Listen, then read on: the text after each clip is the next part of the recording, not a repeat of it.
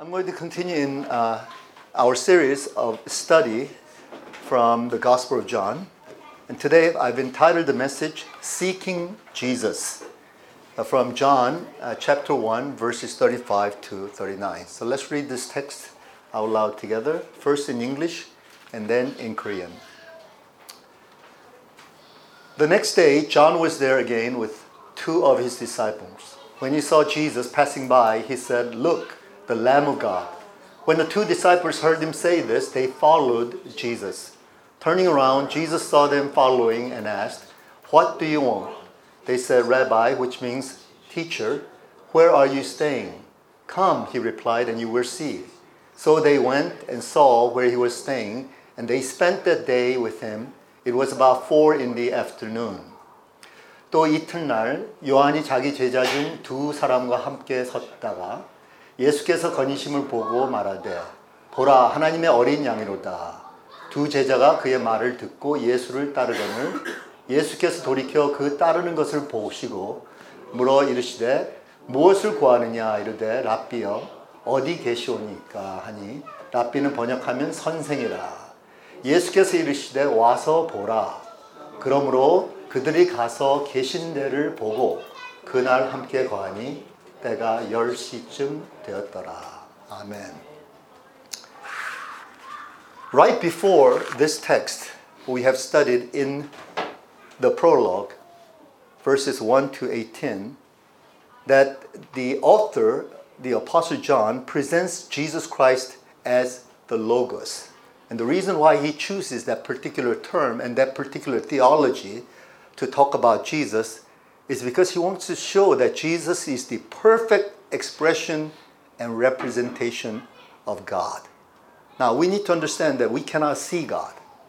We cannot reach up and touch him. We cannot link with him in any other way. He has to somehow express himself through revelation. He has to articulate himself, communicate himself to us.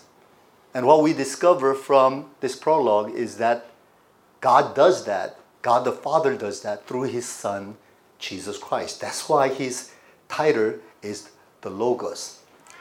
In other words, God does everything through Jesus Christ, the Logos. Could you repeat after me? That key word, that preposition through is very important. Through, through. Jesus. The Greek term is dia, dia Christo. So that's the technical term. But God does everything through Jesus when it has to do with the world that He has created. The creation was through Jesus, and when the world sinned and fell, the redemption was through Jesus. Everything that is of life, everything that is of truth, is through Jesus. And this is what Apostle John wanted to communicate to us. Then we saw, starting last week, in the text just preceding this, that John, the apostle, wants to establish some witnesses to the fact that Jesus Christ is the Logos, that God does everything through Jesus. He wants Jesus to be the very focus, and he establishes some testimonies. And the first testimony was by none other than another John, and that is the prophet John the Baptist. And so that's what we studied about last week. But then he has a series of individuals that he brings up who are going to testify to Jesus. And not only the individuals, he also talks about the events of the ministries of Jesus, especially miraculous signs and wonders. That also points to Jesus. Jesus' teaching, Jesus' words, that also points to Jesus. And finally, the Holy Spirit, everything that he does, he points to Jesus. So everything is about witness to Jesus Christ. So the first witness was the prophet John the Baptist. But now he's establishing a series of witnesses who are going to be the disciples of Jesus Christ, the apostles. So he just takes a sample of some of these apostles and he talks about how they became the disciples of Jesus Christ.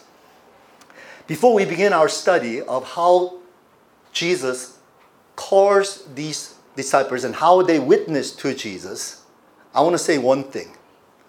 There is no set rule or formula by which we become the disciples of Jesus Christ. I know a lot of people are looking in the Bible for some kind of pattern. And this is the way. This is always the way. And they have to go through step one, step two, step three. And then suddenly they find Jesus. They encounter Jesus. This is not what we see. The reason why the author wants to establish these witnesses, and we'll see three witnesses, three cases of the witnesses, is because he wants to show that there is a variety. None of these are the same. 오늘 저희들이 예수님의 제자들 중에 세 케이스를 우리가 공부하겠는데 첫 번째 케이스로 우리가 공부를 하겠어요. 그런데 예수님이 제자들을 부르실 때 그리고 예수님을 이 제자들이 접근할 때 어떠한 세트된 규칙과 어떤 규정이 없다는 거예요. 어떤 공식이 없다는 거예요. 어떤 방식이 없다는 거예요. 다양하다는 것입니다. A whole variety of diversity in the way people come to the Lord. And this is exactly what we see. If there is a pattern, that there is no pattern. There is no pattern in this. Is one thing that I can say for sure because the way I experience Jesus, the way you experience Jesus, the way others will experience Jesus will be very, very different. The context will be different. The timing will be different. The sequences, order will be different. So let us examine what happens in this very first case of two of the 12 disciples that Jesus will choose as his apostles. And we're going to begin with uh, verse 35. The next day, John was there again with two of his disciples. Now, these are two of John the Baptist's disciples. When he saw Jesus passing by, he said, John the Baptist says, Look, the Lamb of God. When the two disciples heard him say this, they followed Jesus. In other words, John the Baptist points to Jesus and says, This is the Lamb of God. This is the one who's going to take away your sins. And this is the very reason why I came on the scene to baptize you, because my baptism has to do with your repentance for the forgiveness of sins. I can't forgive you. Water baptism itself cannot cleanse you, but it's the formality as a way of pointing to the one who can, and that is Jesus Christ, the Lamb of God. He's pointing to Jesus. And right after he points to Jesus, two of his disciples decide to follow Jesus. And amazing thing is John the Baptist had no problem that his own disciples, perhaps the very best of the best, are released to Jesus. This is the first point that I want to make there is always a preparation for our encounter to Jesus. In this case, these two disciples of John, they were well prepared by their mentor, John the Baptist. Who are these two disciples? This text does not indicate, but we see later in verse 40, there's a statement that says, Andrew, Simon Peter's brother, was one of the two who heard what John had said and who had followed Jesus. So we know that one of them is Andrew, the brother of Peter. Who's the other guy? There's no mention of the other guy.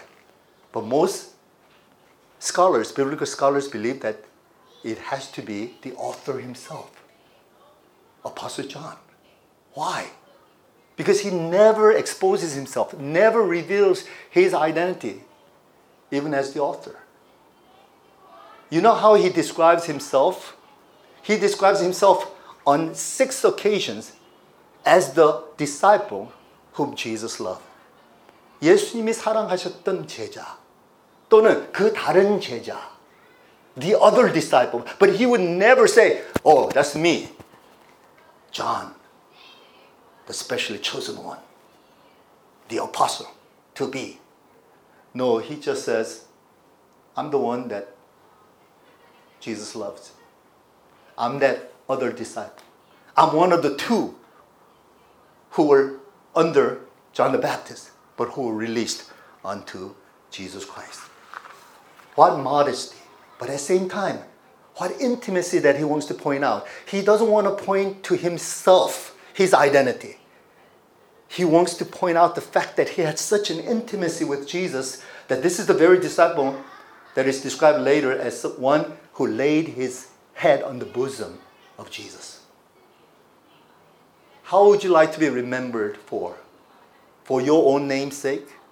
For your own identity and fame? Or you want to be remembered for your relationship with Jesus Christ with the language of intimacy? With the language of intimacy. Here in this text, I'm really amazed by the example of John the Baptist in, in his act of pointing to Jesus and releasing his uh, two disciples. And I think we can learn two major lessons on spiritual leadership. Now, when I use the term spiritual leadership, this is applicable to all of us. Are you parents? How many parents are here? Well, is your family a spiritual community? How many of you believe that? It is a spiritual community. 우리 가정도 영적인 공동체잖아요. 그럼 거기 영적 리더가 누구예요? Who are the leaders? Who are the spiritual leaders of the family? It's the father and the mother. Amen. Are you interested in um, bringing others to the Lord Jesus Christ and nurturing them in the kingdom? Well, then you're a spiritual leader. Spiritual leader is Nothing but someone who just is walking a little ahead of others and following more closer to Jesus. That's it. You don't have to be a leader of an organization. You don't have to rule over a lot of people and govern a lot of people. All you have to do, have is one person who's willing to follow you, who's indebted to you, who needs your help, who needs you to drag them along and to link you to Jesus then you're a spiritual leader. I'm a spiritual leader because I'm a pastor here in this context. I have to be a spiritual leader to lead our congregation from point A to B all the way to Z if God destines us to go there. Okay? So there are two principles of spiritual leadership that I would like to point out. Very important. A lot of leaders don't understand this principle very well. But John the Baptist exemplifying this. As a matter of fact, the author, John the Apostle, is highlighting this. And what is that? First of all, they understand the principle of release and surrender. Before you lead someone along, you got to first of all detach yourself and say, They are not mine to have and hoard. 우리가 사람들, 우리에게 맡겨진 사람들을 하나님께 바치고 하나님께 드리는 그런 마음 자세를 가져야 합니다. 목사들도 그래야 돼요. 목사들도 교회가 내 것이다. 이 사역은 내 것이다. 이 기간은 내 것이다.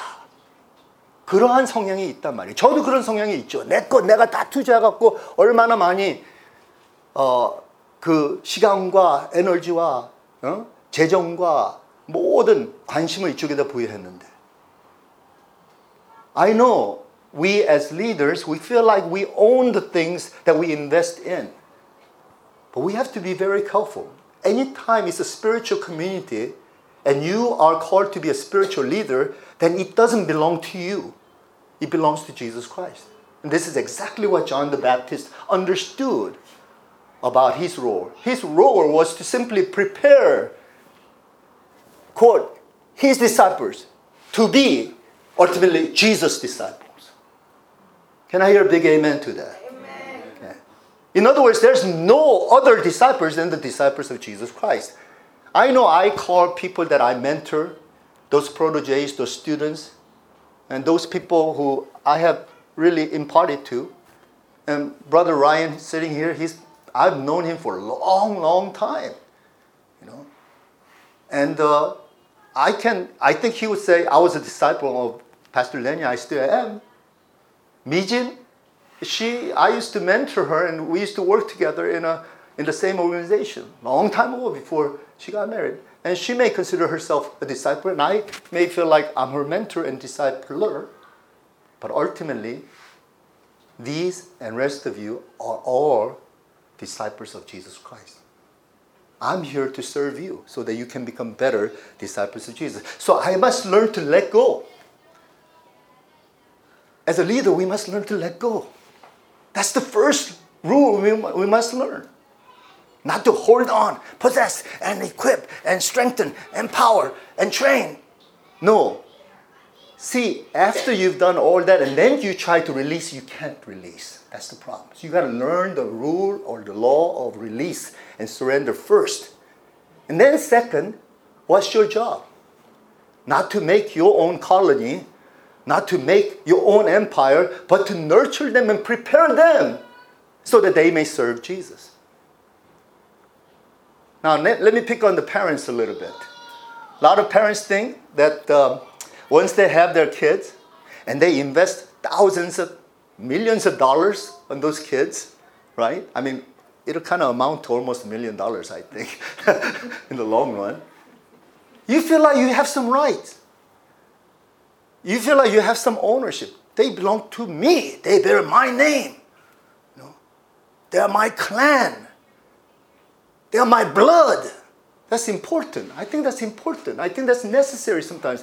But what we don't understand is the biblical concept of children in their relationship to parents is that they are given unto the parents as a loan by God. Loan is something that you have to pay back, hand back. They're not ours. They are loaned unto us. That's why they're even more precious than what is mine. If this is mine, then I could do whatever. But if it belongs to Jesus, I'm going to be held accountable as to how I deal with Sarah, Michelle, and Anna. And I must nurture them the best way that I know how. I must prepare them for Jesus. And this is exactly what John the Baptist has been doing. He was so passionate about the Messiah who is to come. I'm sure he just drilled his disciples about this Messiah, Messiah. The time will come. I don't even know who he is. But one day he'll show up, and then suddenly he shows up. And he says, Now it's time. Go. This is what it was all about, anyway. And so these two disciples, Andrew and John, they try to march on to follow Jesus. This is the first step. We need to prepare for Jesus. Second step is this. And this is exactly what we see in this text in verses 37 to 38. And second principle is we now must on our own, having been released, having been blessed, we need to quest after Jesus. There has to be a sense of quest following Jesus. This is the important thing that we learn. Let's read this text from verse 37 to 38, 8 portion. When the two disciples heard him say this, they followed Jesus. Turning around, Jesus saw them following and asked, What do you want? 두 제자가 그의 말을 듣고 예수를 따르거늘 예수께서 돌이켜 그 따르는 것을 보시고 물어 이르시되 무엇을 구하느냐 이르되 Now, you see in this text it is very clear that the disciples had to show some kind of initiative they had to kind of approach Jesus, and then Jesus turned around and he approached them. I mean, we have a very simple theology in most churches that God does everything. God initiates everything. Yes, He does. But the thing is, He doesn't just initiate everything to anybody. He initiates to those people who really wants that kind of initiation from God. That means we have to show some kind of sign that we are really seriously interested in Jesus. And the way to show that is by following Jesus wherever we are. The quest is more important than wherever you have arrived. Sometimes we as Christians we think, "Oh, I've arrived. I've been a Christian a long time. I'm here." I've accomplished a lot. I have something with Jesus. That's not as important. More important is the fact that are you on a quest? Are you on a search? Are you asking the question? Are you inquiring of Him? That's more important. Not just having found the answer, but asking the question, inquiring about Jesus, knocking at His heart's door. That's the important thing. Are we questing after Jesus? You see, when Jesus sees that we really mean it and I'm really searching Him and I'm serious about Him, He'll just turn around and meet us halfway. And we have some texts in the scripture. We have one from the New Testament and Old Testament, and there are many, many texts. But I love these two passages. In James 4 8, it says, Come near to God, and He will come near to you. Draw near to God, and He will draw near to you. There is a condition to God drawing near to us. We say, God, how come you're not drawing near to me? How come you're not pouring out your blessings to me? Are you reaching for that blessing? Are you going for Him? Are you drawing near to Him? 하나님을 가까이 하라. 그리하면 너희를 가까이 하시리라. There's this two ways about this. God doesn't just want to be a one-sided, you know, one-directional lover, you know. He wants to love those who really wants to love him back. Amen. And so this is very important. In Jeremiah 29, 13, it says, You will seek me and find me when you seek me with all your heart. 너희가 온 마음으로 나를 구하면 나를 찾을 것이요 나를 만나리라. So who finds Jesus? Who are those people? Jesus finds them. Those are the ones who would seek Jesus with all their hearts. It's, it's almost sounds like Murphy's Law. You know, who gets found? Those who want to be found, or those who are finding and seeking and questing, they will be found. So listen, if you want the Lord to draw near to you, show Him. Show Him a sign that you're serious. You know, in your prayer, you're reaching out with your spiritual hand that reaches out from your heart and say, God, I, I want you. Show him that. And you will see immediately the Lord will come draw near. You'll see your heart's door opening up and you're inviting him to come in. And so, following Jesus, seeking Jesus, questing after Jesus, that's the important thing. Third step in discipleship, and this is exactly what we see. So they're following Jesus, and Jesus turns around he asks them a question. What is it that you want? 무엇을 구하느냐? 이렇게 질문하셔. Now, again, in Christianity, oftentimes in the churches, we have learned to ask the question, What is it that you want, O Lord? Have you ever lifted up prayers that way? Most of us, we have learned to pray like that. Lord, what is your will? What do you want me to do? But oftentimes Jesus will reverse that. He says, What do you want? Now, is it humanism that the Lord is espousing? 예수님께서 우리한테 그런 질문을 하실 때, 너는 무엇을 원하냐? 그럴 때 우리의 무슨 어떤 인본주의적인, 사람 욕심주의 중심적인 그 욕구를 원하는 거예요? 그 욕망을 원하는 거예요? 아니라고요. Listen very carefully. Is it alright to ask things of God, to show Him your desire, to show Him your passion. Because look at what Jesus is asking. He says, What do you want? That means He's asking us, What's my desire? So is it okay for me to desire anything? Obviously, not anything. So, to the question, can I desire something? and request of the Lord something, my answer to that is it all depends what that is. If you can show the Lord that this has to do with my passion for Him, is something that will be for the kingdom's purpose, if it is something that is within the will of God, by all means ask. Ask with confidence.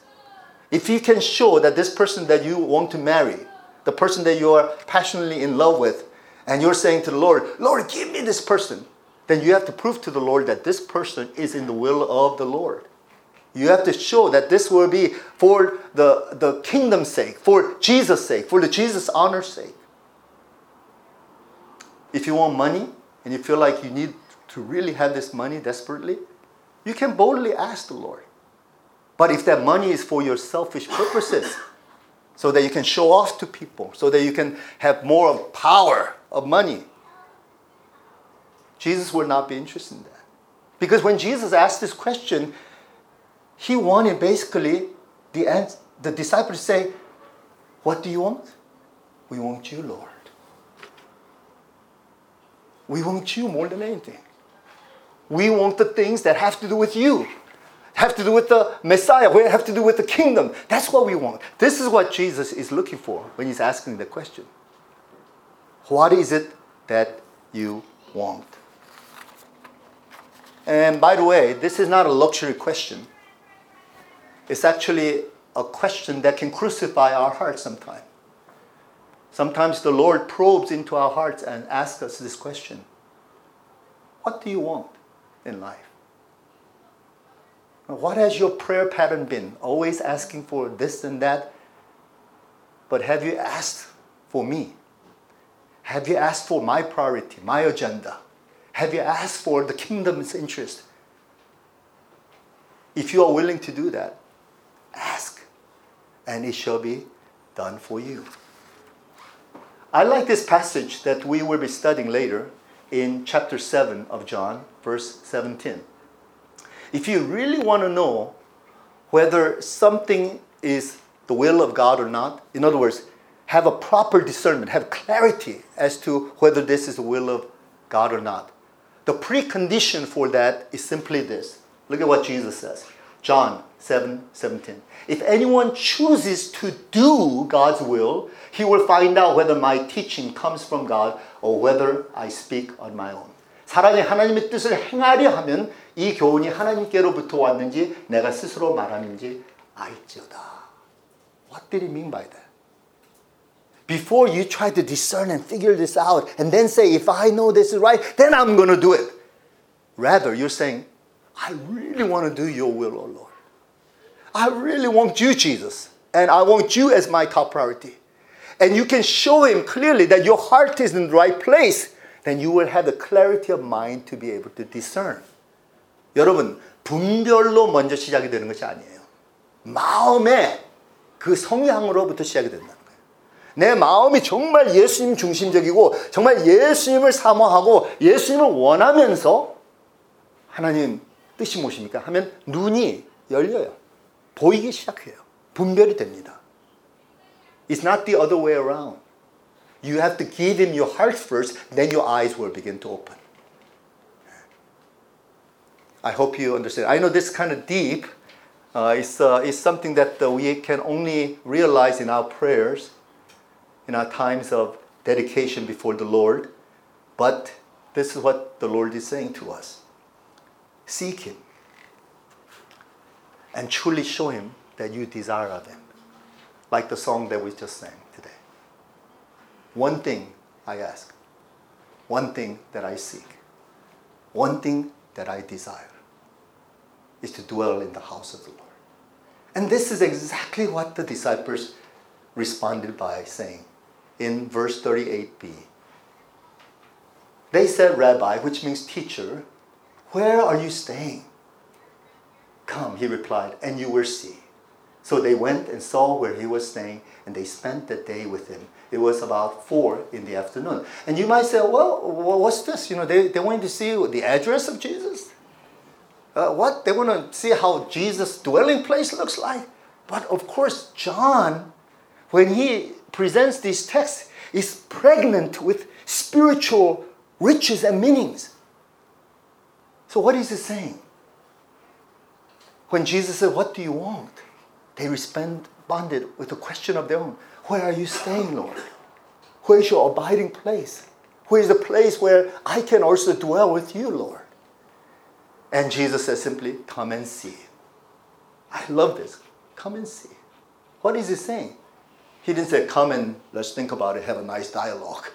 You know, come, let's have an argument or a debate. Come, let's uh, look into the text and see what we can find. No, he said, you can only know me in the depth by experiencing me. I cannot explain it any longer. When you come to this point, after you've been following me, after you've been questing me, after you've been challenged by me, now at this point, if you don't really want to experience me, then you have no experience of me. Experiencing Jesus, that's very, very important. And to experience Jesus, you got to spend time with Jesus. And here, the text, let's go back to the text. It says here, it was about 4 in the afternoon. I think this is a proper translation, but the original, according to Korean, is 때가 10시쯤 되었더라.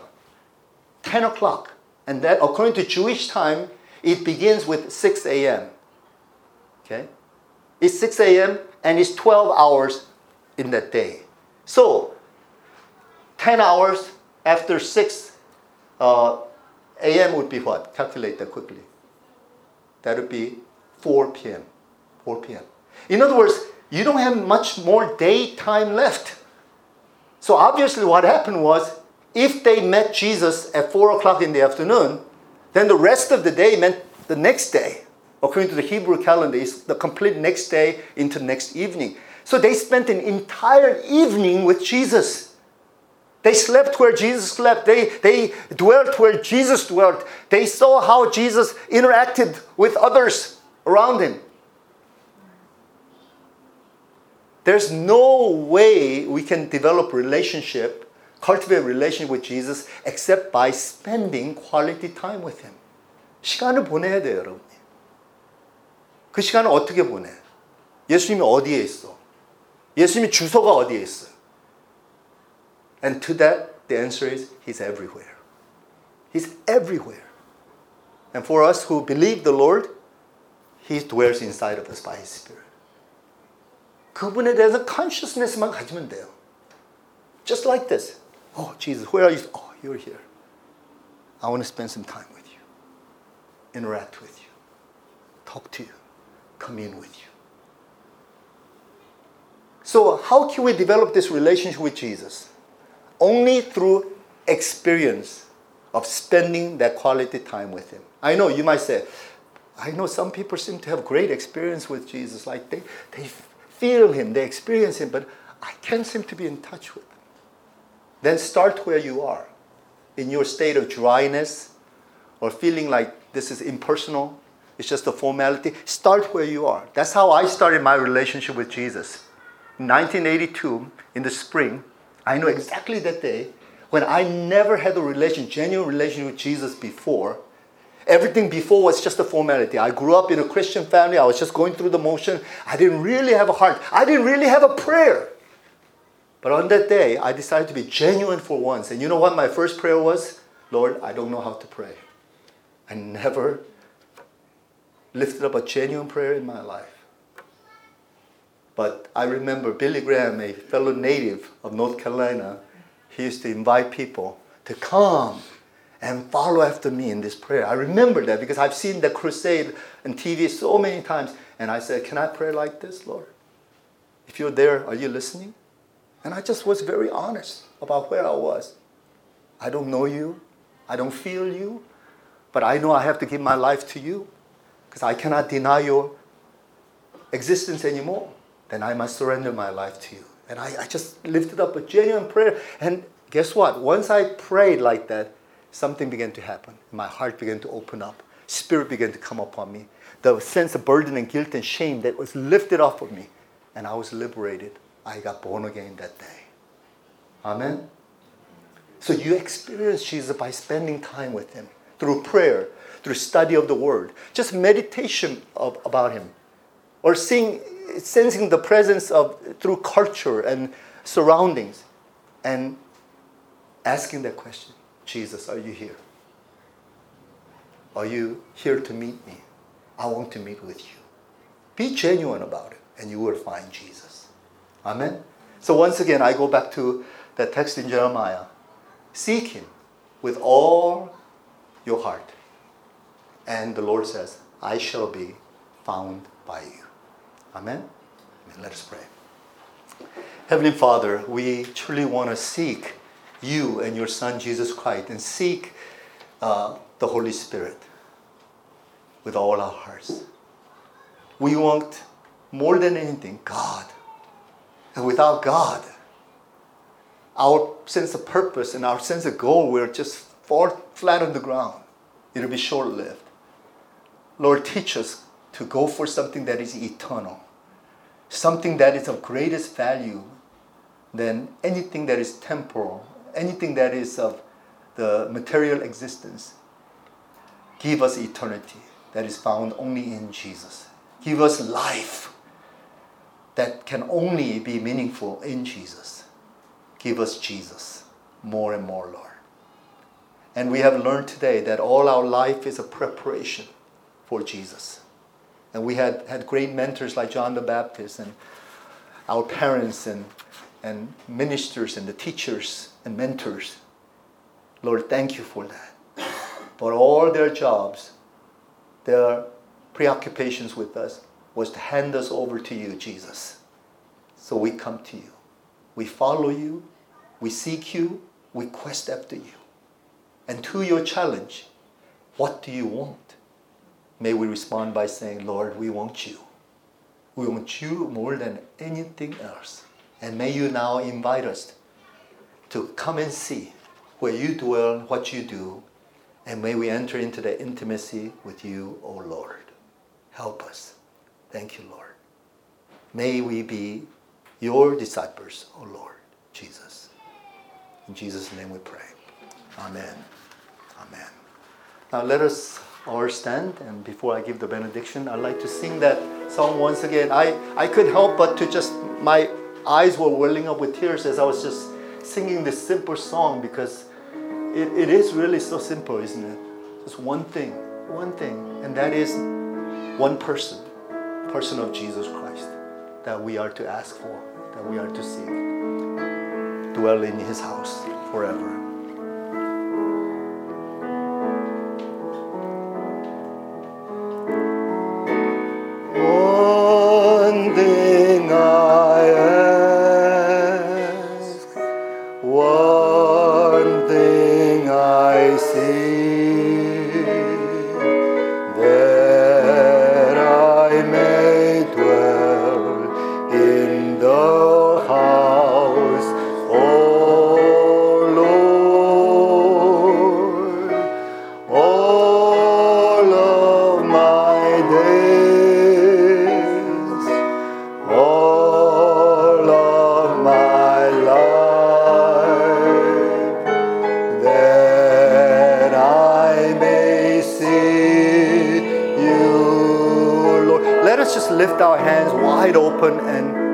Ourselves to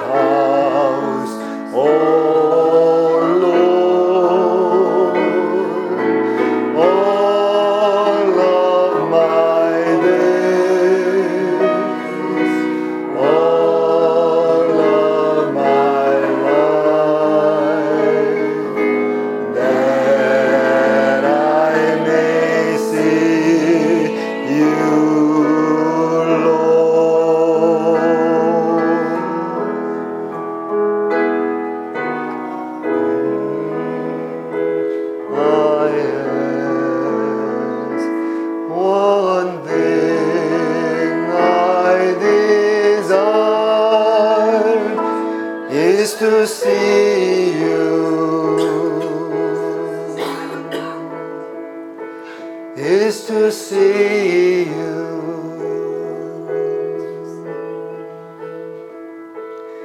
Is to see you.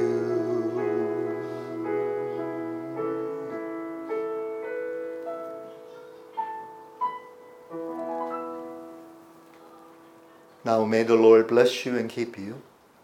May the Lord make his face to shine upon you and be gracious unto you. May the Lord turn his countenance towards you.